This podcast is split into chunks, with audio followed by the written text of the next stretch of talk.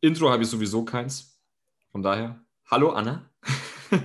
Freue mich, dass hallo, du heute... Tilo. Perfekt. Ja, das siehst du viel besser als irgendwie so ein Intro, ja. Immer die gleiche Musik zu hören und irgendwie zu erzählen. Äh, freue mich, dass ich mich begrüßen darf beim ja, streitbar besten Podcast für Führungskräfte. Das ist das Branding, äh, was man mir jetzt empfohlen hat an dieser Stelle, was man auch nicht an, an, ankleiden kann. Und wir haben uns kennengelernt noch als Praktikanten bei Capgemini Management Consulting damals. Jetzt heißen sie ja, glaube ich, jetzt Capgemini Invent, haben sie irgendwie umgetauft. Ähm, hatten damals schon eine, eine, mega coole Zeit zusammen. Und wie es halt so schön ist, in der schönen neuen modernen Welt, man verfolgt sich so gelegentlich. Und ähm, ich habe jetzt vor ein paar Monaten eben angefangen zu überlegen, hey, wie werde ich eigentlich eine bessere Führungskraft? Und ich würde es ganz gerne noch besser lernen. Das ist ein Thema, was mich schon lange umtreibt. Mein erstes Managementbuch habe ich gelesen mit 17 müsste auch mal das wahrscheinlich mal vom Psychoanalytiker anschauen lassen, was, was, was da nee, falsch abgebogen ist. so, er ist 17, er liest Jack Welch, also irgendwas muss irgendwie ähm, kaputt sein. Und ich war total begeistert zu sehen, was du, was du jetzt gemacht hast. Und ähm, du bist ja jetzt ja quasi hier führende Partnerin, kann man sagen, Geschäftsführerin bei SIS-Pilot, habe ich richtig ausgesprochen, SIS-Pilot Consulting GmbH. Du bist Referentin Executive Education und das bei der Universität von St. Gallen, also jetzt auch nicht unbedingt äh, die, die Wald- und Wiesenuniversität im, im Bereich äh, Management und berätst Top-Manager zum Thema Selbstführung, Mitarbeiterführung in Zeiten neuer Technologien und globaler Unsicherheit.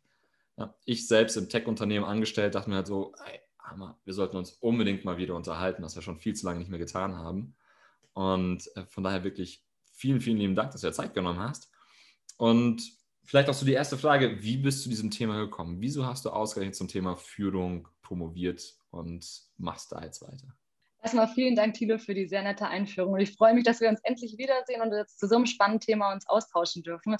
Finde ich richtig klasse und auch, dass du diesen Podcast hier machst. Ich glaube, dadurch gibst du vielen Menschen auch die Möglichkeit, zu dem Thema Führung einfach noch mehr zu lernen, sich auszutauschen und genau dieses Thema mehr und mehr in die Praxis zu führen. Dann haben wir, glaube ich, ein sehr ähnliches Ziel.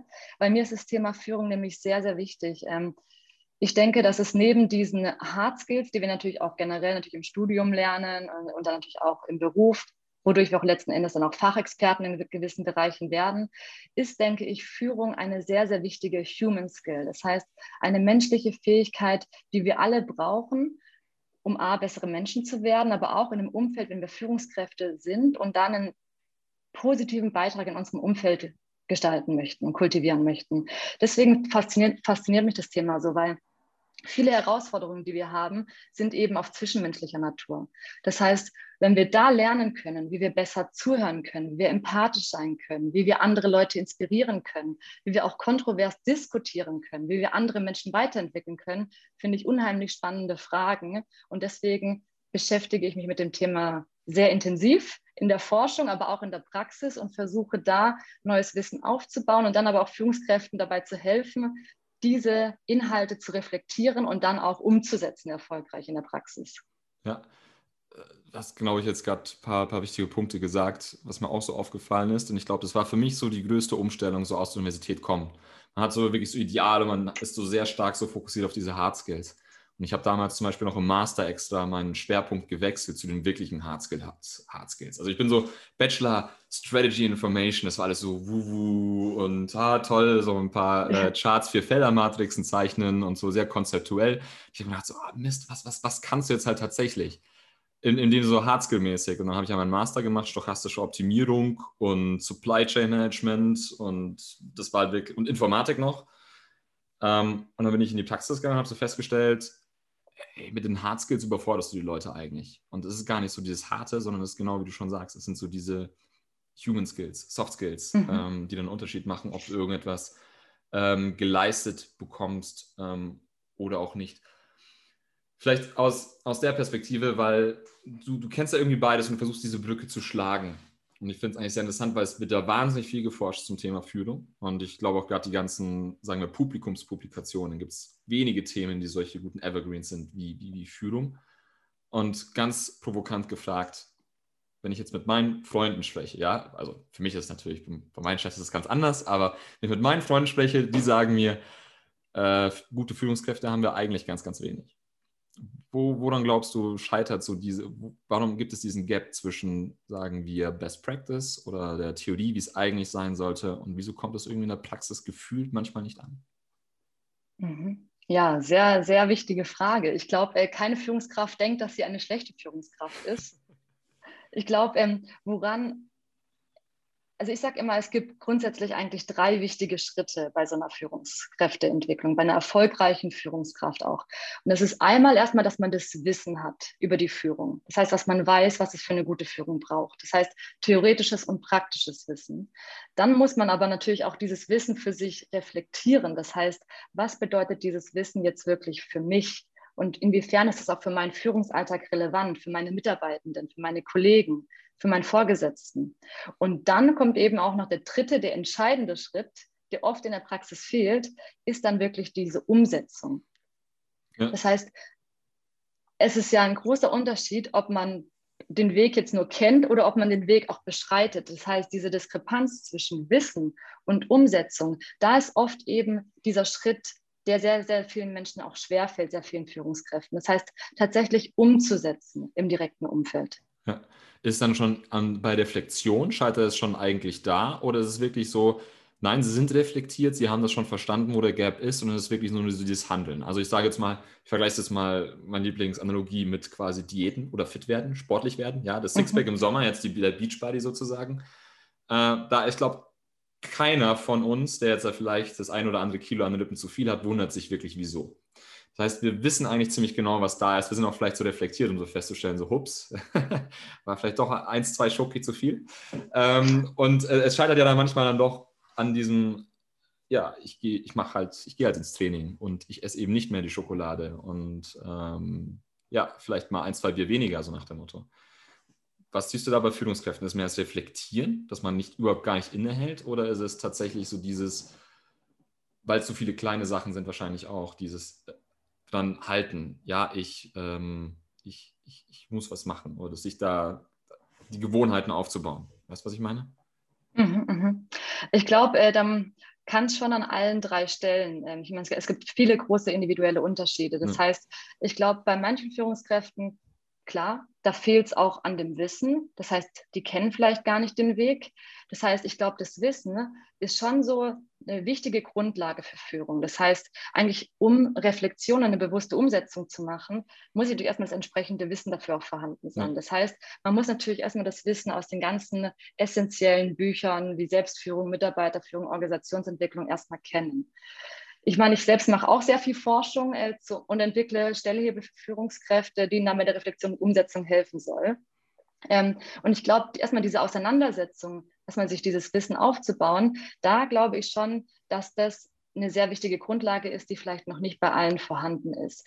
Weil natürlich ist das Ziel, ähm, wenn man erstmal sei es jetzt über unsere Veröffentlichungen, die wir machen in Managementmagazinen oder über Führungskräfteseminare. Da versuchen wir ja schon, dass unser Ziel ein gemeinsames Verständnis von Führung zu entwickeln. Mhm. Weil oft existieren ja erstmal unterschiedliche Verständnisse davon, was Führung ist und wo vielleicht auch Herausforderungen sind und an welchem Thema man jetzt wirklich auch arbeiten möchte. Und ich glaube, das ist erstmal eine ganz, ganz wichtige Grundlage, wo, glaube ich, bei vielen auch manchmal den Weg nicht kennen dann aber bei der Reflexion an sich, wenn man sich dann überlegt, ja, was hat das Ganze jetzt mit, mit mir zu tun, da sind wir eben oft eher die Wissensriesen, aber dann auch die Reflexions- und Umsetzungszwerge. Das heißt, viele von uns reflektieren dann eben vielleicht nicht im Detail, weil wir, weil wir wie du sagst, auch von, von Termin zu Termin huschen und dann vielleicht wenig Zeit uns einpriorisieren, um selbst in diese Reflexion zu gehen wie habe ich denn jetzt diese Woche geführt? Wie ist das Meeting gelaufen? Und inwiefern ist vielleicht das Wissen, was ich mir jetzt auch angeeignet habe, sei es in Führungskräfteseminaren oder in Büchern oder in Podcasts, inwiefern ist das Wissen denn jetzt relevant für mich? Nicht nur, ah ja, schön, dass wir uns darüber unterhalten haben, hört sich ja alles ganz interessant an, sondern auch dann zu reflektieren, wie kann ich das Wissen denn für mich nutzen? Und ich glaube, da gibt es auch für viele Führungskräfte einfach Ansatzpunkte, sich dieses Thema für sich noch mehr zu priorisieren, auch wenn alle sehr viel zu tun haben und sehr beschäftigt sind. Und dann zum Schluss noch, was du auch gerade gesagt hast, bei der Umsetzung, das ist natürlich auch oft der Schritt. Ich glaube, es kommt ganz drauf, stark darauf an, dass wir es nicht nur uns wünschen. Das heißt, wenn wir dann reflektiert haben und sagen, ja, ich hätte Anna oder Thilo, ja, ich würde ja das gerne jetzt umsetzen, ähm, aber aufgrund der Strukturen, auf der, aufgrund der Widerstände kann ich das einfach in meinem Umfeld nicht. Und ich glaube, da ist der entscheidende Schritt dann auch, von diesem Umsetzungswunsch in den Umsetzungswillen zu kommen. Ich glaube, das ist eine ganz große Voraussetzung, damit auch Führung sehr effektiv sein kann und damit Führung auch funktioniert, ja. dass man einen Führungswillen hat. Das heißt, dass wir auch den Willen zur Führung haben. Weil viele sagen, ja, Thilo, ich möchte Führungskraft werden, aber ich möchte, ich möchte eigentlich gar nicht führen.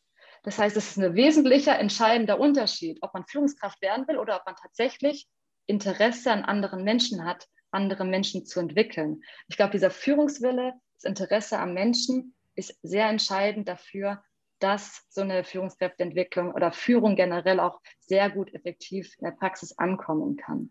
Ja. Äh, jetzt, jetzt, jetzt, jetzt äh, bist du natürlich ein ganz spannendes Thema an, und zwar diese, diese Wille zur Führung. Ähm, mhm. Ich glaube, was wir jetzt gerade so aktuell sehen in unseren Generationen ist, ähm, dieses, ich glaube, in den Generationen davor hat ja, sagen wir, Führung an sich so ein, so ein, so ein Nimbus oder eine Auszeichnung. Mhm. Also Führung ist eine Position im Grunde genommen, also Führungsposition, Führungskraft zu sein. Also ist in gewisser Weise schon mal ein Zeichen nach außen. Ich habe irgendwie irgendwas zumindest mal geschafft oder ich bin zumindest jetzt nicht mehr der, der, der letzte Depp dahingehend. Ähm, ich glaube, das bröckelt so ein kleines bisschen. Ich glaube, mhm. es, ich erlebe immer mehr Menschen, die bewusst sagen, nein, ich möchte nicht führen. Ich, ich möchte nicht, das ist mir zu stressig, das ist mir zu aufwendig in gewisser Weise. Ähm, ist es wirklich eine Personenfrage, diese Motivation zu führen? Also da, da tatsächlich gehe ich, schiele ich so ein kleines bisschen so Richtung, Richtung sogar Drucker, der ja auch lange diskutiert hat oder behauptet hat, man kann ja gar keine Führungskräfte erziehen im eigentlichen Sinne. Entweder du hast diese, diese, diese Inklination oder du hast sie nicht. Ähm, wie siehst du das? Glaubst du, das ist wirklich so ein Personenmerkmal oder ist es so, man muss, je nachdem, wie man es hinframet? Ja, ja, sehr interessante Frage, Thilo. Ich glaube, die Frage stellen sich sehr, sehr viele. Ja. Ist Führung jetzt wirklich eine angeborene Führungsqualität? Gibt es einfach die geborene Führungskräfte? Ist Führung ein Talent oder kann man aber auch Führung wirklich erlernen? Und meines Erachtens, man wird nicht einfach als gute oder als schlechtere äh, Führungskraft geboren. Natürlich gibt es einzelne Führungskräfte, denen es besser liegt. Ja. Ich glaube, ein sehr gutes Beispiel ist da mein Mentor, der Professor Dr. Wolfgang Jenewein. Ähm, von ihm habe ich wirklich sehr, sehr viel gelernt. Er fördert mich, er fordert mich, er hilft mir, über mich selbst hinauszuwachsen, meine Fähigkeiten weiterzuentwickeln und mich zu inspirieren. Ja. Ähm, aber ich denke, dass Führung, das kann erlernt werden und muss auch erlernt werden, also muss auch trainiert werden. Ja. Weil niemand ist, glaube ich, ein Experte in Führung an sich, sondern vielmehr verstehe ich uns eigentlich alle als lebenslange Lerner. Das heißt, dass wir versuchen, jeden Tag besser zu werden, jeden Tag besser zu führen und einen positiven Beitrag in unserem Umfeld zu leisten. Und natürlich gelingt es manchen besser und manchen weniger gut. Aber für mich ist Führung schon eine Fähigkeit, eine Kompetenz. Das heißt, ja. kann man sich ja vorstellen wie so einen Muskel, oder, den man über die Zeit, äh, den man über die Zeit trainiert. Das heißt, unser Leadership-Muskel. Und ja. davon bin ich schon überzeugt, dass wir viele Führungskräfte auch in meinen One-on-One-Coachings oder in Führungskräfteseminaren sehe ich schon, dass dieser Führungswille da ist, und diese Neugier auch zu lernen. Ich arbeite doch mit vielen Top-Managern auch auf Vorstandsebene zusammen. Und da muss ich schon sagen, da habe ich immer wieder gesehen, dass sehr, sehr viele Top-Manager und Top-Managerinnen diese Neugier und diesen Lernwille, auch den Wille zur Führung mitbringen. Und ich glaube deswegen, dass es alles Fähigkeiten sind, die wir trainieren können. Natürlich ist es nicht leicht, es ist eine harte Aufgabe, aber sehr lohnenswert. Gerade wenn man eine, Führungs-, eine echte Führungskraft sein möchte. Ja. Weil nur durch Übung, glaube ich, werden wir gut. Da gibt es ja auch, weißt du, Thilo, diese, diese 10.000 äh, Stunden-Regel, oder? Ja, ja, ja, auch, ja, ja, ja, ja, ja. Um wirklich eine Fähigkeit besonders gut zu erlernen, brauchen wir diese 10.000 Stunden. Das heißt, dieses Üben, Üben, Üben.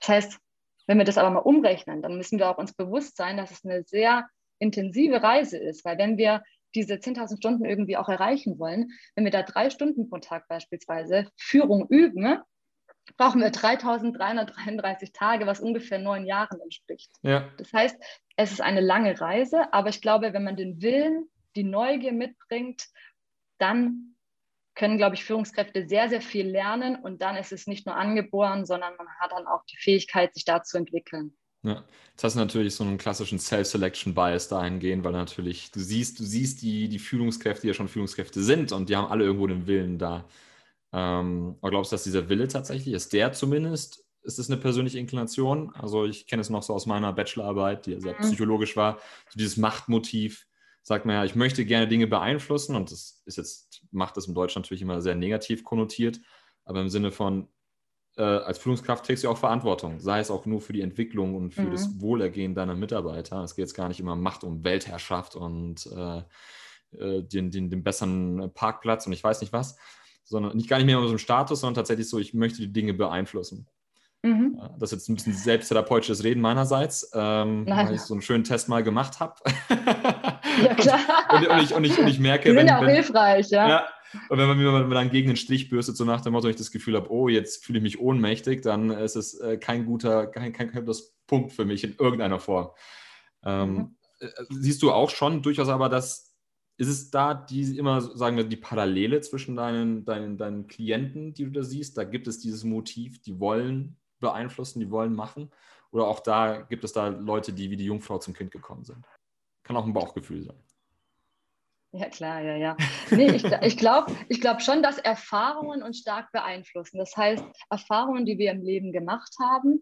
Ähm, natürlich bekommt man von den Eltern natürlich, glaube ich, viel mit, auch gerade wie man erzogen wird, welch, ob man wie, wie viel Willensstärke man sozusagen hat, wie, wie, wie stark man sich durchsetzt, wie stark man auch vielleicht gewisse Interessen hat. Das glaube ich schon, dass das natürlich stark auch geprägt wird, natürlich von, von zu Hause, aber auch über die Erfahrungen, die man, glaube ich, mit, mit Freunden äh, im Umkreis ähm, sammelt durch das ganze Leben eigentlich gezogen. Das heißt, unsere Erfahrungen, da bin ich schon überzeugt, dass die auch unsere Haltungen beeinflussen. Das heißt, letzten Endes dann auch unser Verhalten beeinflussen und dann auch dafür sorgen, ob wir vielleicht mehr das Interesse daran haben, andere Menschen zu entwickeln oder eher nicht. Das heißt, unsere Erfahrungen prägen uns natürlich unheimlich stark.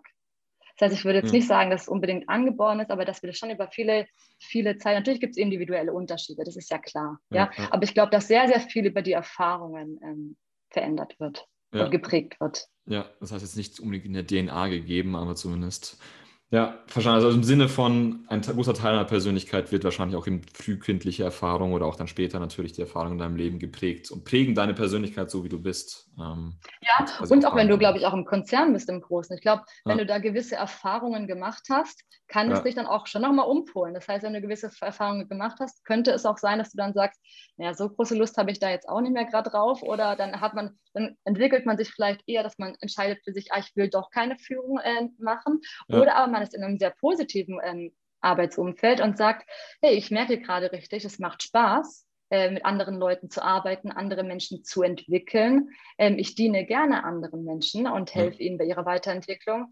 Dann, glaube ich, kann man durch solche positiven Erfahrungen schon auch diesen Willen und auch diese Neugier für Führung auf jeden Fall entwickeln. Das heißt, ich würde nicht sagen, dass es gegeben ist, sondern vielmehr durch unsere Erfahrungen positiv und negativ kultiviert werden kann. Ja, ja. ja das, das, ist ganz schön gesagt, so kultiviert. Ähm, ein, ein, ein, ein zweiten Punkt, den ich da ganz interessant finde, auch, glaube ich, ganz oft so zwischen diesen Reflexions- und ähm, ja, Handlungspart, sagen wir dazwischen, irgendwo wahrscheinlich liegt. Ähm, ein Thema, mit dem ich auch stark selbst beschäftige, ist so das Thema Selbstmanagement. Du hast es vorhin auch schon, schon erwähnt. Das ist ja so ein Thema, da tue ich hoffentlich niemandem Unrecht, was gefühlt in Deutschland so ein bisschen belächelt wird. Ja, es ist so, an sich selbst arbeiten. Ja, also gerade in Deutschland, glaube ich, auch noch mal sehr stark so dieses alte, dieses alte Führungsbild, so nach dem Motto, Moment mal, ich bin doch Führungskraft geworden, weil ich über Wasser gehen kann. Also das ist ein bisschen selbstverherrlichende. Ähm, jetzt bin ich ja persönlich bin ich ein ziemlicher Sacker dafür, aber woher glaubst du, kommt diese negative Konnotation und hast da manchmal auch so das Gefühl, du musst einen Widerstand brechen oder ist es eigentlich nur die Fassade, die nach außen gegeben wird? So Selbstmanagement, das machen auch nur die Leute, mhm. die Probleme haben, nach dem Motto. Mhm. Nee, ich glaube ehrlich gesagt, dass das Selbstführung, äh, das Thema Selbstführung gar nicht so negativ behaftet ist. Ja. Also ich erlebe in vielen meinen äh, Führungskräfte-Seminaren, da teache ich auch viel zu dem Thema Selbstführung. Ja. Und das hat man jetzt auch gemerkt, dass es jetzt gerade in Corona-Zeiten natürlich unheimlich nochmal das Thema nochmal an Relevanz gewonnen hat. Natürlich, wie, die Frage ist, wie arbeite ich äh, produktiv im, im Homeoffice? Wie kann ich mich da irgendwie abgrenzen und wirklich mhm. produktiv arbeiten? Und da gehört natürlich sehr, sehr viel Selbstführung dazu. Und ich glaube, und ich erlebe das auch in vielen One-on-One-Coachings mit Top-Managern, aber auch eben in Führungsseminaren, dass dieses Interesse am Thema Selbstführung sehr hoch aktuell ist. Das heißt, weil oftmals ähm, ist es ein Thema, was sehr, sehr gut angenommen wird, weil natürlich wenn wir oft über eher Strukturen und Prozesse ähm, reden, ne, gerade Umstrukturierungen auch in Unternehmen, wo vielleicht viele diese Umstrukturierung nicht so gefällt, dann erleben wir eher häufig, dass natürlich da Führungskräfte ja eher unzufriedener sind, weil sie vielleicht da nicht so viel gestalten können, gerade wenn irgendwelche Vorstandsentscheidungen getroffen mhm. werden, die man vielleicht nicht direkt beeinflussen kann. Aber jetzt beim Thema Selbstführung, da merken wir eben ganz stark, merke ich auch sehr viel stark in meinen ähm, Teachings, mhm. dass das Thema sehr, sehr gut angenommen wird, weil es ein Thema ist, wo wir den Fokus direkt auf uns selbst legen. Das heißt, es ist etwas, was wir direkt beeinflussen können. Und das macht natürlich dann Spaß, weil wir wissen, ne, unsere, unser Einsatz, wenn wir uns mit dem Thema beschäftigen und auseinandersetzen, hat eine direkte positive Wirkung auf mich. Und das Thema Selbstführung ist natürlich so entscheidend, weil ich kann eigentlich nur andere Menschen richtig führen und effektiv führen, wenn ich mich selbst auch entsprechend gut führen kann.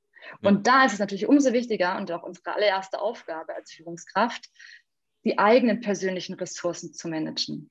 Und dann erst die Energie um uns herum, um von unseren Mitarbeitenden, von unseren Kollegen, dann versuchen, positiv auch deren Energie positiv zu beeinflussen. Weil nur ja. dann ist es möglich. Das heißt, es fängt alles mit dem Thema Selbstführung an. Und ich, und ich erlebe es eben, dass das sehr, sehr ähm, gefragt ist in der, in der Praxis und auch sehr gut angenommen ist, weil es etwas ja. ist, wo wir direkt beeinflussen können. Ja, absolut. Das halt, ja, wenn nicht du, wer dann? kann man, kann man glaube ich, schon, schon so sagen. Ähm, es passt auch ganz gut, also jetzt, jetzt zu, zu, meiner Erfahrung, denn jetzt, um tatsächlich diesen zweiten Sprung hinzubekommen, zu sagen, okay, ich habe jetzt reflektiert, ich ähm, habe das Wissen, jetzt weiß ich, was ich ändern muss, jetzt muss ich ihn ändern. Also ich glaube, weil Führung ist ja ganz selten diese eine große Aktivität. Mhm. Also es ist nicht die eine Präsentation vor versammelter Mannschaft, die ich jetzt da halte und dann äh, zeige ich die Vision auf und danach sind die alle Leute für, für drei Monate lang voll motiviert, äh, haben ihren Purpose gefunden und, und, und ja, lieben jetzt die Arbeit. So ist ja nicht, sondern mein Bild auf Führung korrigiere ich mich, wenn ich da falsch bin. Also darfst du gerne auf mich draufhacken, dafür bin ich ja da. Ähm, mein, meine Erfahrung ist wirklich, das, es sind so viele so Micro-Moments.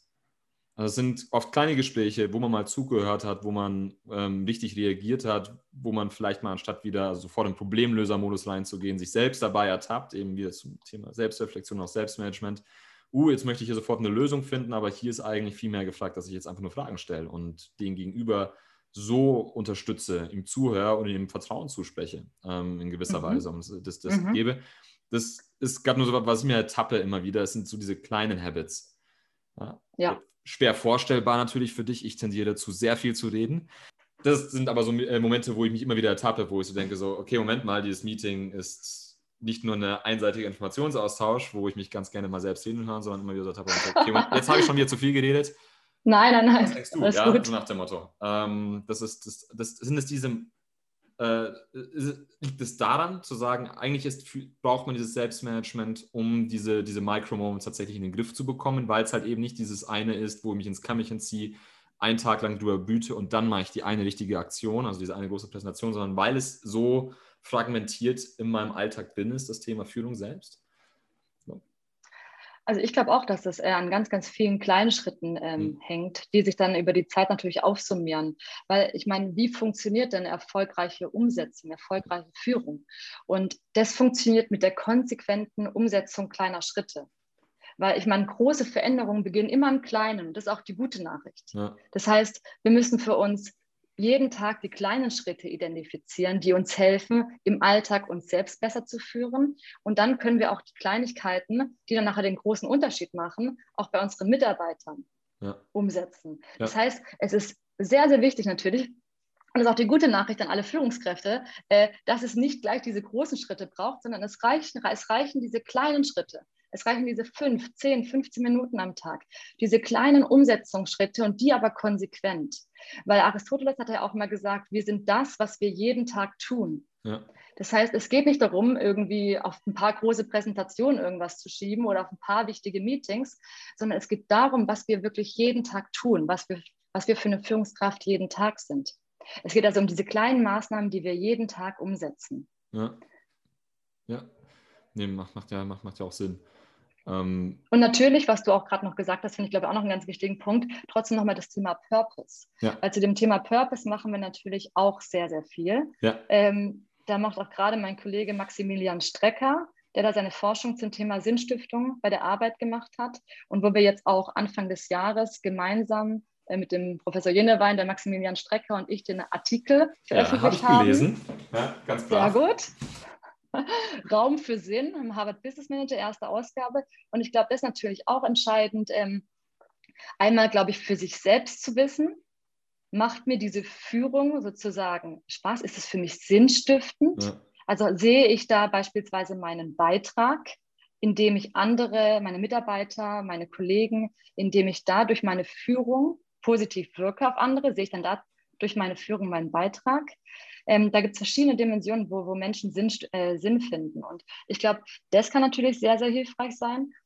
Und gleichzeitig dann aber auch natürlich auch für die Mitarbeiter auch dieses gemeinsame Ziel dann festzulegen. Weil wenn wir natürlich ein übergeordnetes Ziel haben, dann können wir auch die kleinen Schritte, die uns dann auch dahin bringen, weil letzten Endes wollen wir ja gemeinsam mit einer Führungskraft und einem Team auf irgendein Ziel hinarbeiten, auf irgendeinen ja. Purpose, auf irgendein größer übergeordnetes Ziel. Ja. Und da ist natürlich dann schon die Überlegung, wie, in, in was für kleine Schritte können wir das runterbrechen, dass wir das dann gemeinsam auch erreichen. Und da natürlich auch beginnt es alles im Kleinen. Und wenn wir aber gemeinsam dieses Verständnis haben, was für uns sinnstiftend ist, sei es jetzt im Beitrag, in der Gemeinschaft oder aber auch durch die Entfaltung oder durch Mastery, durch die Entwicklung irgendwelcher neuen Fähigkeiten, dann können wir auch unser Team entsprechend ähm, führen, weil wir wissen, wo wir auch gemeinsam hinwollen und was für uns sinnstiftend ist, für uns selbst und für unsere Mitarbeitenden. Deswegen, wenn du das Thema gerade angesprochen hast, finde ich auch natürlich sehr wichtig. Äh, volle Kanne, deswegen lass uns da auch weitermachen. Gibt es dann diesen einen bindenden, also gemeinsamen Purpose?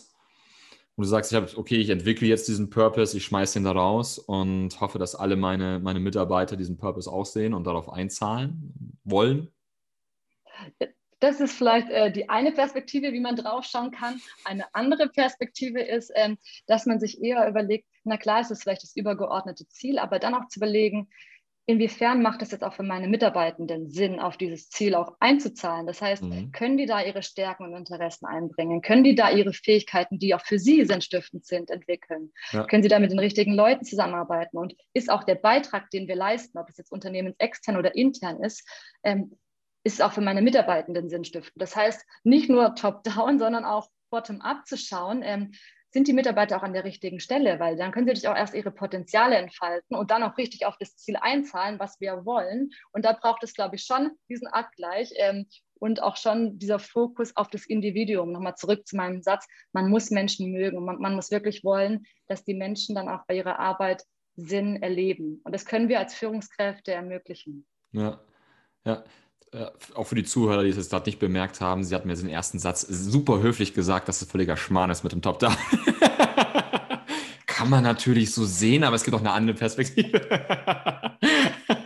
das war jetzt sehr elegant äh, gelöst, muss man merken, denn äh, das ist einer meiner Verbesserungspunkte, mich diplomatischer auszudrücken. Ähm, aber, aber zurück zum, zum, zum, zum Purpose, weil ähm, ich habe immer so zwei, zwei, zwei Gedanken dann. Also einmal, ich habe ja auch schon mal einen Ausflug durch die Startup-Industrie gehabt und da ist ja super belächelt. Äh, wenn du auch die Serie Silicon Valley kennst, die machen da super viel Witz aus nach dem Motto Making the World a Better Place. Ja, das ist immer so irgendwie als Purpose irgendwo aufgehangen wird. Selbst wenn du irgendwie die achte Messenger-App machst, am Ende findest du schon irgendwie ein Argument zu sagen, wir machen jetzt die mhm. Welt besser und gerechter und etc. Mhm. Mhm. Das fühlt sich für mich manchmal so ein bisschen fake an, so ein bisschen sehr bemüht. Ja, irgendwie zehnmal um die Ecke gedacht, kann ich noch immer sagen, ja, irgendwie mache ich ja die Welt ja besser, weil Leute können kommunizieren oder ich weiß nicht was und ist manchmal schon sehr weit ähm, hergeholt. Kann ich aber, kann tatsächlich jeder Mensch bei seiner Arbeit tatsächlich einen, einen, einen Sinn finden? Oder kann es sogar sein, dass wirklich der Sinn super einfach materialistisch ist? Also sollte mein Amazon-Postbote, der hier regelmäßig die Pakete anschleppt, wirklich da den Sinn finden, dass er mir eine Freude macht, dass ich hier Zalando-mäßig jubel, wenn, wenn, wenn, wenn, wenn die Tür aufgeht? Oder ist es vielleicht auch schon sinnstiftend genug, dass er sagt, so ganz ehrlich, ich habe jetzt einen Job, bei dem ich jetzt nicht, äh, nicht, nicht, nicht, nicht allzu sehr stresse und es bringt irgendwie das Brot für die Familie auf den Tisch. Wie, mhm. wie tief muss man tatsächlich graben? Ja, nee, ist auf jeden Fall von Situation zu Situation unterschiedlich. Ich meine, grundsätzlich unterscheidet man ja zwischen extrinsischen Sinnquellen auch und intrinsischen. Mhm. Und natürlich haben die extrinsischen absolut ihre Legitimität, ist ja klar. Ja. Das heißt, dass wir genügend finanzielle Sicherheit für unsere Familie äh, haben, dass wir vielleicht auch einen gewissen ähm, Status erreichen. Das sind alles auf jeden Fall legitime Gründe, ähm, zu arbeiten, wo auch eben Sinn entsteht. Ja. Gleichzeitig ist es aber natürlich so, dass diese intrinsischen Motivationsfaktoren, diese Sinnquellen, die sind natürlich nachhaltiger. Da können wir immer wieder draus schöpfen. Weil beim anderen ist dann irgendwann, wenn es uns dann irgendwann mal sehr gut geht, wir ein gewisses Level erreichen, dann ist es nicht mehr so motivierend, beziehungsweise auch viele Organisationen aufgrund jetzt gerade auch bei Corona mit dem Kostendruck, mhm. ähm, mit dem Transformationszwang, wo man vielleicht nicht mehr die Möglichkeiten hat, so viele extrinsische Anreize zu geben, ne? äh, jetzt gerade auch in größeren Konzernen, muss man sich natürlich Alternativen überlegen. Ja. Und da hat man in der Forschung halt auch einfach auch herausgefunden, dass diese intrinsischen Motivationsfaktoren ähm, kosteneffizient sind ja. und aber auch einen sehr, sehr hohen nachhaltigen Beitrag leisten. Das heißt, dass ich bei meinen Mitarbeitern eben diese Beitragsorientierung fördere, dass ich die Gemeinschaftsorientierung fördere, wo Leute dann Sinn in der Arbeit empfinden, weil sie entweder einen guten Beitrag leisten, der aus ihrer Sicht sinnstiftend ist, ja. mit tollen Kolleginnen und Kollegen zusammenarbeiten oder das Gefühl haben, sie können ihre Stärken einbringen und sie können auch ihre Fähigkeiten weiterentwickeln. Das heißt, da denke ich schon, dass da nochmal aus großen Potenzialen nochmal geschöpft werden kann, wenn man sich einfach an diesen anderen auch noch bedient.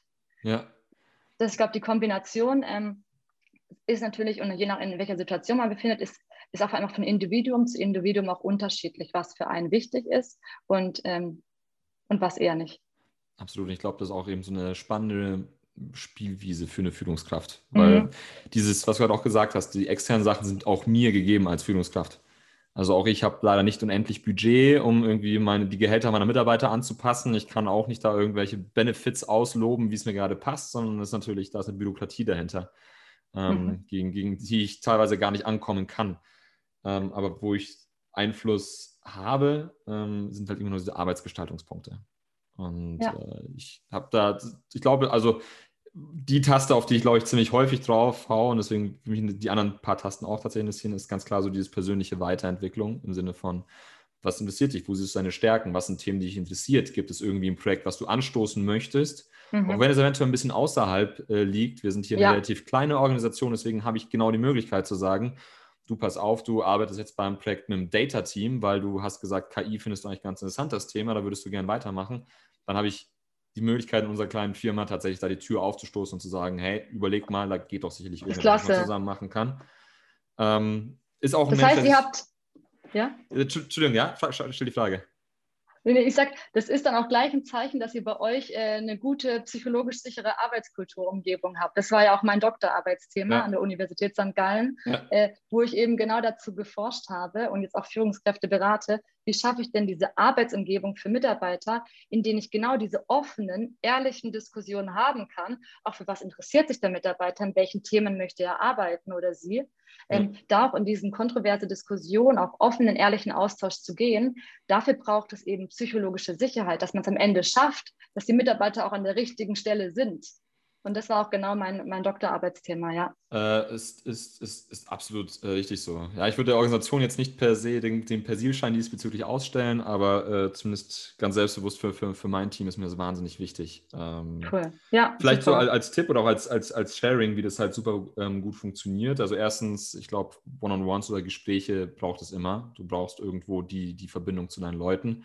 Ob das einmal die Woche sein muss oder alle zwei Wochen, sei dahingestellt, aber du brauchst irgendwie die Verbindung mit, mit den Leuten, wo man sich Zeit nimmt, zuhört ähm, und eben auch fragen kann, wie es geht. Was ich ganz explizit mache, ist, A, äh, Fehler auch zuzugeben. Also ganz stark, mhm. wenn ich mhm. das, ich bin sehr selbstkritisch, auch gegenüber meinen Mitarbeitern, indem ich sage, ich habe das Gefühl, das mache ich nicht gut. Wie siehst du das?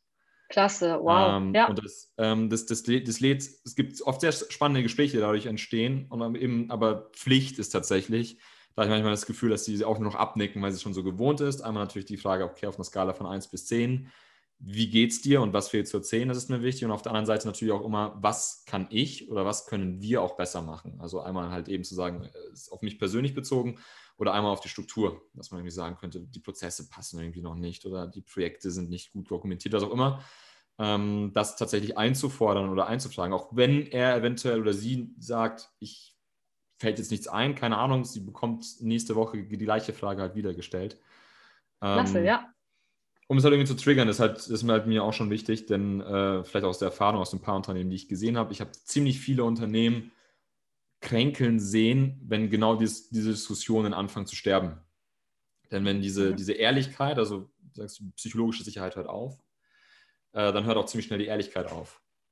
Und dann werden, dann wird nicht mehr offen kommuniziert, dann werden diese Backchannels eröffnet. Das heißt, man trifft eine Entscheidung und dann gehen, ironischerweise in der digitalen Zeit sind es nämlich die Channels. Ja, dann gehen parallel die, die Slack-Channels auf, äh, in denen dann, ah, was für ein Unfug. Aber ich sitze im Meeting und sage, ja, ja, ja, ja, ja, sehe ich auch so. Aber dann im Hintergrund wird dann fleißig gebaggert, um irgendwie die Entscheidung wieder zu. Dann denke ich mir, was, was ist daraus geworden? Und ähm, mhm. auch die Leute, die mich begeistert haben, kann ich auch nochmal bestätigen, das aus Erfahrung. Das waren, ich glaube, ich bin teilweise in Räumen gegangen und da würden sich andere erschrecken, weil wir wirklich alle leidenschaftlich sind. Wir hören uns alle sehr gerne reden.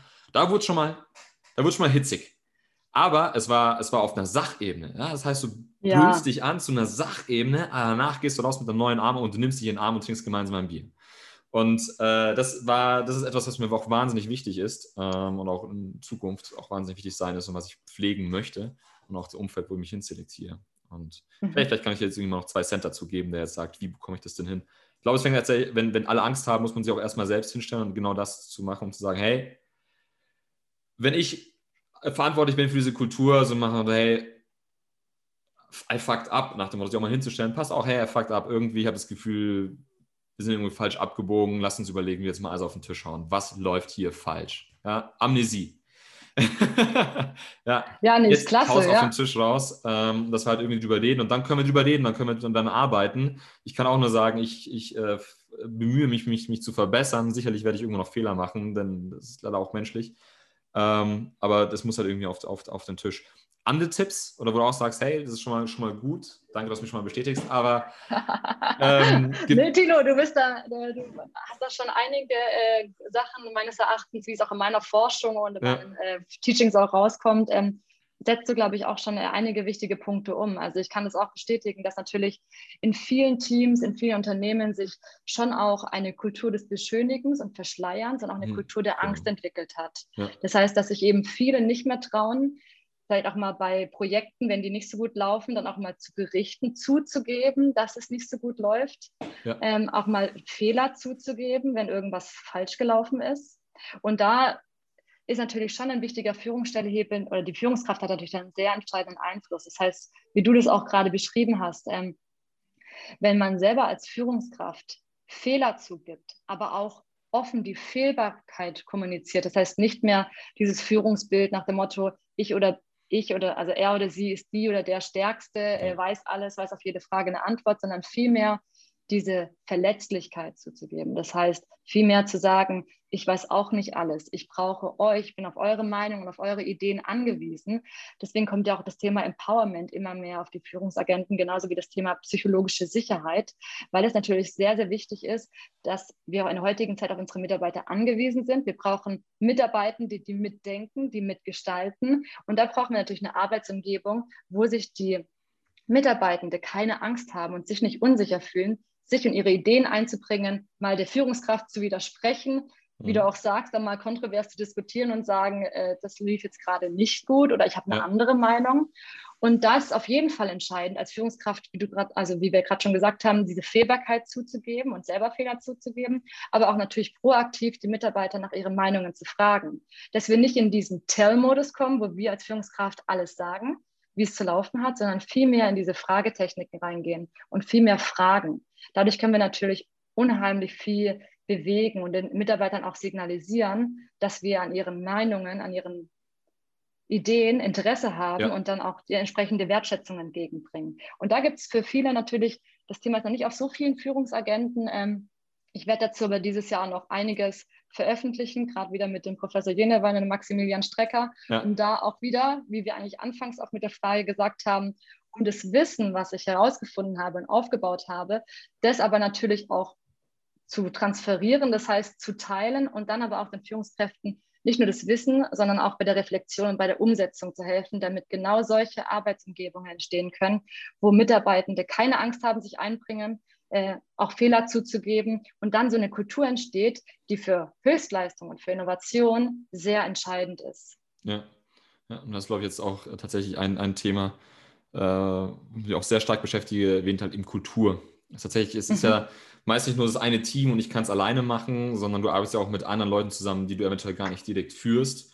Ähm, man braucht ja tatsächlich so diesen, diesen, diesen, diesen Wandel als Ganzes. Ja, und ähm, vielleicht tatsächlich, glaube ich, eine große Herausforderung, die man, die man hat. Vielleicht auch gerade eben als junge Führungskraft, die sich damit beschäftigt hat und die sagt, ja, ich möchte das so machen, ich mache es in meinem Team auch so. Jetzt bin ich eingebettet in eine Organisation. Ja, und äh, man mhm. könnte jetzt, äh, jetzt Licht am Ende des Tunnels ist schon ein bisschen sehr, sehr, sehr dramatisch dargestellt, aber sagen wir halt einfach mal, ja, ich kann es in meinem Bereich leben, ich kann es so machen, aber ich arbeite auch mit vielen anderen Leuten zusammen. Und hypothetisch, da ist jetzt genau das Gegenteil, eine toxisch, toxisch politische Kultur. Ja. ja mhm. weißt du, mhm. Mhm. Wie, wie, wie, Careful. ja, ganz genau. Ja. Wie geht man da jetzt natürlich am besten rum? Ja? Ich habe natürlich jetzt die Wahl, bin ich, versuche ich jetzt hier den, den, den, den Missionar zu machen. Äh, hör mal zu, du machst den Job zwar schon 20 äh, Jahre länger als ich, aber ich habe da was gelesen.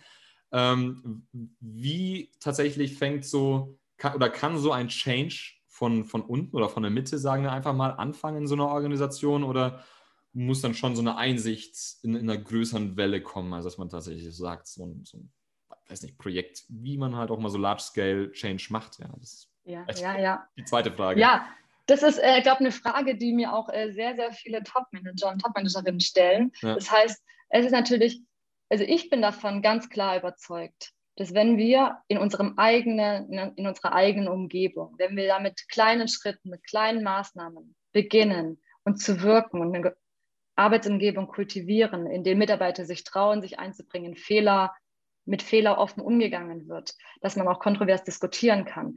Wenn ich da als Führungskraft in meinem direkten Team Maßnahmen umsetze, dann klar habe ich erstmal einen Einfluss auf mein Team. Und ich glaube, das ist ganz entscheidend, dass man erstmal den Fokus darauf richtet, auf was man selbst beeinflussen kann. Und wir machen ja viele Führungskräfteprogramme auch, ähm, wo sehr, sehr viele Führungskräfte auch involviert sind. Und ich arbeite da auch mit vielen unterschiedlichen Leuten aus, aus einer Organisation zusammen. Das heißt, wenn jeder von diesen zigtausenden Führungskräften einen kleinen Schritt macht, ja. dann bin ich ganz sicherlich überzeugt, dass dann auch das Unternehmen es als Ganzes spürt. Ja. Natürlich ist oft der Gedanke da, ja, wie soll ich denn jetzt in der ganzen Bewegung, wie soll ich denn da jetzt was bewirken? Ja. Aber wenn eben eine große Anzahl an Menschen und wenn man auch diesen Glaube daran hat, auch dass eben, ich meine, jeder Mensch möchte sich verbessern, jeder möchte an einem Arbeitsplatz arbeiten, wo Spaß macht, wo die Kollegen gut sind, wo eine gute Kultur herrscht. Das heißt, wenn jeder von uns einen kleinen Schritt macht, dann wird es nicht nur das direkte Team und die Kollegen spüren mit den Schnittstellen, mit denen wir zusammenarbeiten, sondern auch langfristig das ganze Unternehmen. Aber natürlich ist es eine schwierige Aufgabe, ein langer Prozess. Ja. Aber ich bin sehr davon überzeugt, dass wenn jeder Einzelne etwas tut, das Unternehmen es spüren wird. Ja. Also im Grunde genommen bleibt dann nichts anderes übrig als dieses klassische ja, Leading by Example, um zu sagen, ich halte das für richtig und ich stehe in dem Bereich, wo ich es kann, so gut es geht, zu meinen Werten ein. Und ja, wenn es woanders noch nicht klappt, dann klappt es halt woanders noch nicht. Und das ist, glaube ich, etwas, womit man so ein, so ein, so ein ja, bisschen sich damit abfinden finden, finden muss. Ja, ähm, und auch den Fokus darauf zu richten, ja, auf das Wichtige, weil natürlich kann man nicht von heute auf morgen alles verändern, aber, aber eben gerade den Fokus darauf zu richten, was man beeinflussen kann. Natürlich gibt es viele Sachen im Unternehmen, die einem vielleicht nicht schmecken oder nicht gefallen.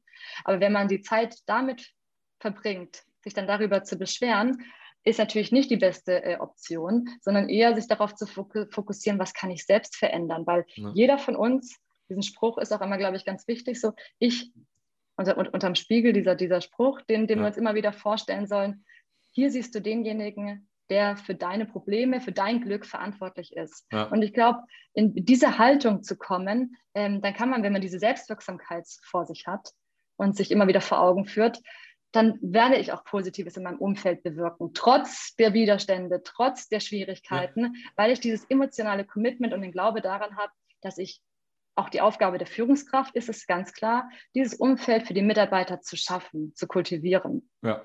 Und jeder, der Führung ernst nimmt, wird es auch zu seiner Aufgabe machen und trotz Widerstände diese Umgebung kultivieren. Und dabei äh, möchte ich eben helfen. Ja, ich glaube, es hat sehr viel zu tun auch mit, mit, mit Gewohnheiten, was du auch gesagt hast, die sich auch über Zeit lang halt eben bilden müssen. Und ich glaube, wir haben immer so eine natürliche Inklination, in irgendeine Richtung zu tendieren. Und ich glaube, es ist nichts anderes als bei, bei, bei Organisationen. Also ich glaube, wir müssen uns verabschieden so von diesen, von diesen linearen Zusammenhängen, dass wir immer so sagen, äh, von irgendetwas immer mehr ist, ist immer besser. Und, beziehungsweise, oder andersrum, von irgendetwas weniger ist immer besser. Und äh, äh, genau ein, ein Punkt, was du vorhin erwähnt hast, mit diesem, ist diese quasi Tell-and-Ask-Schiene Ja. Wo wir auch, glaube ich, keinen linearen äh, Zusammenhang unbedingt definieren müssen, weil am Ende das Führungskraft ist auch Führung. Und ich glaube, sehr viel, was du auch ähm, gerade erwähnt hast, ähm, Führung ist auch Orientierung geben. Was ist denn jetzt der Purpose mhm. dahinter? Diese, mhm. diese Frage ist, wird mir nicht abgenommen manchmal als Führungskraft, ähm, zumindest auch nicht, nicht, nicht begleitend oder leitend. Ähm, Gerade in Zeiten, weil ich auch sagen möchte, wo es sehr turbulent ist, wo es viele Fragezeichen gibt. Ja, ich meine, digitale Transformation, da gibt es selten irgendwie Entscheidungen, die schwarz-weiß sind. Dass der, der Weg nach vorne ist jedem klar, jeder schaut eindeutig auf ein und dasselbe. Ich wage zu behaupten, das ist ganz, ganz selten der Fall, sondern in der Regel holst du zehn Leute und du hast 20 verschiedene Meinungen am Tisch. Mhm, mhm, ähm, aber als, als Führungskraft ist ja die Besonderheit, oder sagen wir der, die, die, die, die schmale Gratwanderung, dass ich jetzt in diesem Tovabo auch Orientierung geben muss. Und ich mhm. erlebe lustigerweise auch, dass Führungskräfte tun sich ja manchmal schwer. Also einerseits dieses, ich entscheide jetzt, ich habe jetzt ich habe mir jetzt Gedanken gemacht und ich sage, daran geht's und die Hälfte der Belegschaft sagt, ey, äh, hast du überhaupt die Informationen gehabt, hast du die Informationen berücksichtigt? Das macht für mich gar keinen Sinn, völliger Schwachsinn, ich mache da nicht mit. Ja. Ich erlebe aber auch das andere Extrem. Im Sinne von, ja, sag, sag, sag du mir doch, also was wir da irgendwie jetzt machen müssen. Und dann kommt natürlich irgendwie die Frage zurück, aber ich weiß nicht, wo wir hin müssen. Also, was, aber was wollen wir denn? Was wollen wir damit erreichen? Und ich glaube, es ist ein schönes Beispiel von, von meiner schön umgekehrten U. Ich glaube, die, die, goldene Mitte oder ich glaube, die Herausforderung, die man so hat, ist, das, das dazwischen zu sein, äh, also diesen, Mittelweg zu finden. Also zu wissen, wann ist jetzt genau der Punkt, wo ich sage, okay, jetzt lass uns hinsetzen, was meint ihr, was denkst du, lass uns überlegen, wann weiß ich, dass ich genug Fokus habe, um diese tatsächlich diese Diskussion zu führen, sinnvoll. Mhm, mh. Und wann stelle ich fest, die Leute sind sowas von komplett zerstreut, dass ich jetzt erstmal anfangen muss, ich sage jetzt mal ganz hart, Zäune zu bauen, um quasi erstmal wieder alle zusammenzuholen, um einen Fokus zu entwickeln, um vielleicht irgendwie ein Ziel zu entwickeln, um ein, eine klare Sicht auf die Dinge hinzubekommen, um es in irgendeiner Form weiter zu, zu, zu, zu bekommen. Und das finde ich ja, voll, Tilo, ja. Mhm. spannend, dieses, ähm, selten schwarz-weiß, sondern äh, es, mir fehlt leider das Wort dazu, gerade so diese äh, in diesem Graubereich zu agieren. Balance, ja. Mhm, Balance. Mhm. Genau, ich glaube auch diese, ja, die Balance, ja. Ähm, ich sehe das so wie du, Tilo, ja. Ähm, ich denke auch, dass es in gewissen Situationen muss man als Führungskraft natürlich das Gespür haben und auch entwickeln, welche, welche, welche Führungsart die Mitarbeiter und ist natürlich auch von Mitarbeiter zu Mitarbeiter vielleicht auch unterschiedlich, aber auch von Situation, von Situation ja. zu Situation. Das heißt, natürlich in Krisenzeiten, ne, wo natürlich ähm, sehr viel Instabilität herrscht, wer, wo sehr viel Unsicherheit ist, ist natürlich als Führungskraft wichtig, wie du auch sagst, die Herde zusammenzuführen und dann auch ja. vielleicht auch diese Angst vor dieser Unsicherheit auch zu reduzieren und auch Stabilität und Orientierung zu geben. Ja. Und dann gibt es natürlich Situationen, ähm, aber auch gerade durch dann wenn man aus Krisen dann auch lernen möchte oder auch wachsen möchte, dann muss ich natürlich dann schon irgendwann als Führungskraft schauen, wann ist jetzt der richtige Zeitpunkt dann da, dass wir gemeinsam äh, diesen Weg nach vorne auch definieren, weil na klar kann ich als Führungskraft, und das ist auch wichtig und wird auch von einigen erwartet, dass man eine Vision hat, wo es hingeht, ja. in welche Ziele, in welche, ja, welches Ziel man gemeinsam anstrebt. Aber gleichzeitig, glaube ich, sind die Zeiten auch vorbei, wo man als Führungskraft einfach den, das Ziel vorgibt und dann alle anderen einfach mitmachen.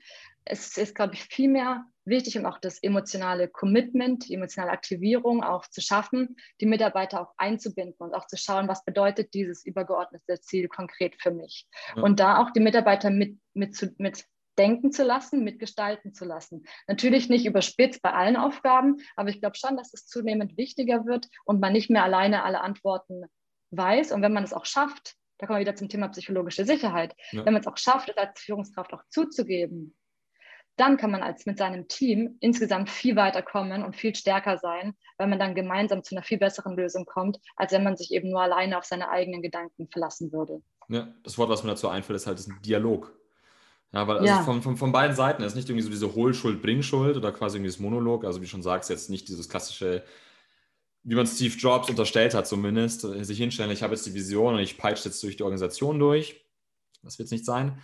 Ähm, gleichzeitig erzählen wir uns natürlich auch so, ich, ich nenne es jetzt mal den, den New Work Mythos. Ich, damit tue ich New Work im Sinne von, vom, vom Herrn Friedhoff ähm, äh, wahrscheinlich Unrecht. Ähm, aber was man sehr viel jetzt mit New Work so mitstimmt, so sagt, ah, jetzt gibt es gar keine Hierarchien, wir wollen möglichst flachen, wir wollen jetzt alles im Stuhlkreis ausdiskutieren. Ja? Das, das halte ich auch an vielen Stellen für, für, für nicht zielführend. Richtig, ja? richtig, richtig. Und, Deswegen und, von Situation zu Situation unterschiedlicher ja. Führungsstil. Ja, absolut. Und ähm, das ist ein super, super spannendes Thema. Und was ich, was ich erlebt habe, ist, ähm, ganz oft im politischen Kontext tatsächlich. Also wenn es sehr politisches Feld ist, dann gibt es auch genau diese zwei extremen Beispiele, ne? dass man sagt, okay, ich entscheide jetzt diese Entscheidung, weil ich sie durchdrücken möchte, nach dem Motto komplett Autorität. In dem Moment, wo die Machtbalance oder die Macht nicht so stark ist, wird da lustigerweise sehr schnell auch so verstecklich gespielt. Also ich, äh, ich treffe jetzt gar keine Entscheidung, denn wer keine Entscheidung trifft, der kann auch wegen keiner Entscheidung in irgendeiner Form kritisiert werden, sondern äh, ich bin eigentlich viel mehr beschäftigt, Entschuldigungen zu kreieren äh, in diesem Kontext wärst, wärst überrascht, äh, was, was, was für praktische Finessen es da teilweise äh, schnell, schnell, schnell gibt. Ähm, dann kann ich, kann ich nicht kritisiert werden. Ähm, bis zu halt, wenn die Stimmen laut werden, wir wollen irgendwie auch mitreden, dann gibt es dann mhm. äh, die kriegsentscheidenden äh, Entscheidungen, halt sowas wie in welcher Farbe soll das Mittagsmenü in der Kantine aussehen oder wir brauchen einen Company-Song, macht mal ein Voting und dann steckt man die Arme und sagt, ihr dürft doch mitbestimmen, ich weiß gar nicht, was ihr habt. Ähm, Finde ich, äh, ja, wahrscheinlich ist ein Dialog, ist eine Balance. Ja, ist interessant. Ja, ja, ja. definitiv. Und ich, ich glaube, aber das ist auch spannend, glaube ich, an so einem Management- oder Leadership-Beruf zu sagen, dass in den meisten Dingen, die du halt eben hast, Ambidextrie ist ja auch so ein Beispiel, so Innovation, bewahren, Prozesse mhm. optimieren, wie gehe ich damit um? Ich soll eine Kultur, einen Kern bewahren, aber ich muss auch innovativ sein und disruptiv. Äh, ich soll, ich soll lokal denken, aber global agieren und so, so mit diesem, diesem äh, Zwiespalt umzugehen. Ähm, ja. Da habe ich lustigerweise einer meiner folgenden Gäste ähm, untersucht ist. Das ist der Professor Christian, Christian Gärtner. Mit dem werde ich mich darüber unterhalten, von daher gleich Ja, das ist klasse, ja. das ist, man, dafür benötigt es ja auch wirklich eine Flexibilität im Denken und im Handeln. Ja. Dass ich eben in der Lage bin, zu unterscheiden, in welcher Situation habe ich jetzt eher vor, explorative Aufgaben, das heißt an innovativen Aufgaben zu arbeiten, oder möchte ich eher exploitive, das heißt eigentlich ja. eher bestehende Geschäftsprozesse optimieren. Das heißt, da brauche ich natürlich schon unterschiedliche Führungsfähigkeiten, auch unterschiedliche Hard Skills, aber auch unterschiedliche Human Skills, um natürlich dann da auch das beste Ergebnis zu erzielen. Und da braucht es einfach als Führungskraft diese Flexibilität, von Situation zu Situation ein unterschiedliches Führungsverhalten an den Tag zu legen. Das heißt, wir müssen immer flexibel on our toes bleiben. Ja, ja, ja, ja. Schönes Bild, ja. Agil. Buzzword. ähm, super. Ähm, vielleicht so zum Abschluss die letzten wirklich so sehr konkreten Fragen wenn du eine, eine, junge Führungskraft jetzt bei dir im Seminar hast und du sagst, hey, ich möchte das wirklich ernst nehmen, wo würdest du dir raten, so als die ersten drei Tipps, vielleicht auch mit den ersten drei Schritten, mit den drei Schritten, die du ja genannt hast, wo sollte da so eine angehende Führungskraft anfangen? Mit Wissen, Reflexion und dann letztendlich das Umsetzen. Was für einen prägnanten Tipp oder Tipps würdest du da der Person mitgeben? Die Frage ist natürlich beim Wissen, es gibt natürlich zig zig Bücher, die super spannend sind. Und ich glaube, da pauschale Antworten drauf zu geben, da Was wird man den Einzelnen auch nicht gerecht. Deine Favoriten? Da muss man, glaube ich, ich finde das Buch zum Beispiel ganz klasse, ähm, Everything is Figure Outable von Marie Forleo. Ja. Das ist eigentlich ganz klasse vom, vom Grundprinzip, äh, weil es natürlich sagt, es gibt für alles eine Lösung. Und ich glaube, wir brauchen auch so ein ähnliches Mindset auch, um uns einfach bei allen Herausforderungen, die wir uns in unserem Leben zu haben, die wir ja. haben, einfach immer zu wissen, okay, ich kann es irgendwie lösen. Und ich meine, da gibt es zig Bücher draußen, die unheimlich spannend sind, wo wir sehr, sehr viel Wissen aufgreifen können. Das heißt, ich glaube, jeder muss einfach individuell für sich schauen, welche Themen interessieren mich, wo habe ich auch Ansatzpunkte. Ich meine, das bespreche ich dann zum Beispiel auch in meinen One-on-One-Coachings mhm. oder äh, in Führungskräfteseminaren, um einfach zu schauen, okay, wo sind auch Handlungsbedarfe bei der jeweiligen Person da, gerade bei, bei der jungen Person in einem Unternehmen, wenn die sich oder der sich überlegt, mir ist jetzt bei der Kultur das aufgefallen, ich würde gerne als Führungskraft vor allem daran arbeiten, mhm. dass wir dann einfach gemeinsam diese Themen identifizieren. Dann haben wir natürlich zig Bücher, die, wir, ähm, die ich da, da dazu konkret empfehlen kann und dann einfach gemeinsam in die Reflexion zu gehen. Das heißt, klar, erstmal für sich selbst zu reflektieren, ähm, was bedeutet das Wissen jetzt für mich? Ja. Inwiefern ist es für mein Umfeld auch relevant, für meine jungen Mitarbeiter auch, wenn man gerade jetzt gerade frisch ein Team übernommen hat und wir dann gemeinsam überlegen, wie können wir das jetzt auch umsetzen in konkreten Maßnahmen. Und das ist, glaube ich, ein Prozess und sich dessen bewusst zu werden, dass man das nicht von heute auf morgen äh, alles erledigt, sondern dass man, glaube ich, jeden Tag einen kleinen Schritt macht.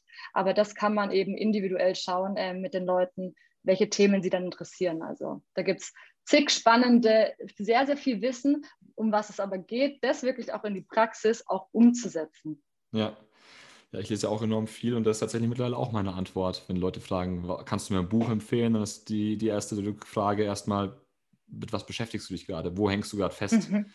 Ja, mhm. und ich lese tatsächlich immer sehr problemorientiert. Also in dem Moment, wo ich halt feststelle, okay, das sind jetzt neue Themen, die mich beschäftigen. Kultur. Auf einmal kommen dann irgendwie ein, zwei Buch, Bücher zum, zum Thema Kultur dazu. Und dann sind es irgendwie wieder neue Themen, mehr technisch, weniger technisch, je nachdem. Und, ja, ähm, genau. Ja, ja. Verstehe ich. Ja, bin ich voll bei dir, ja.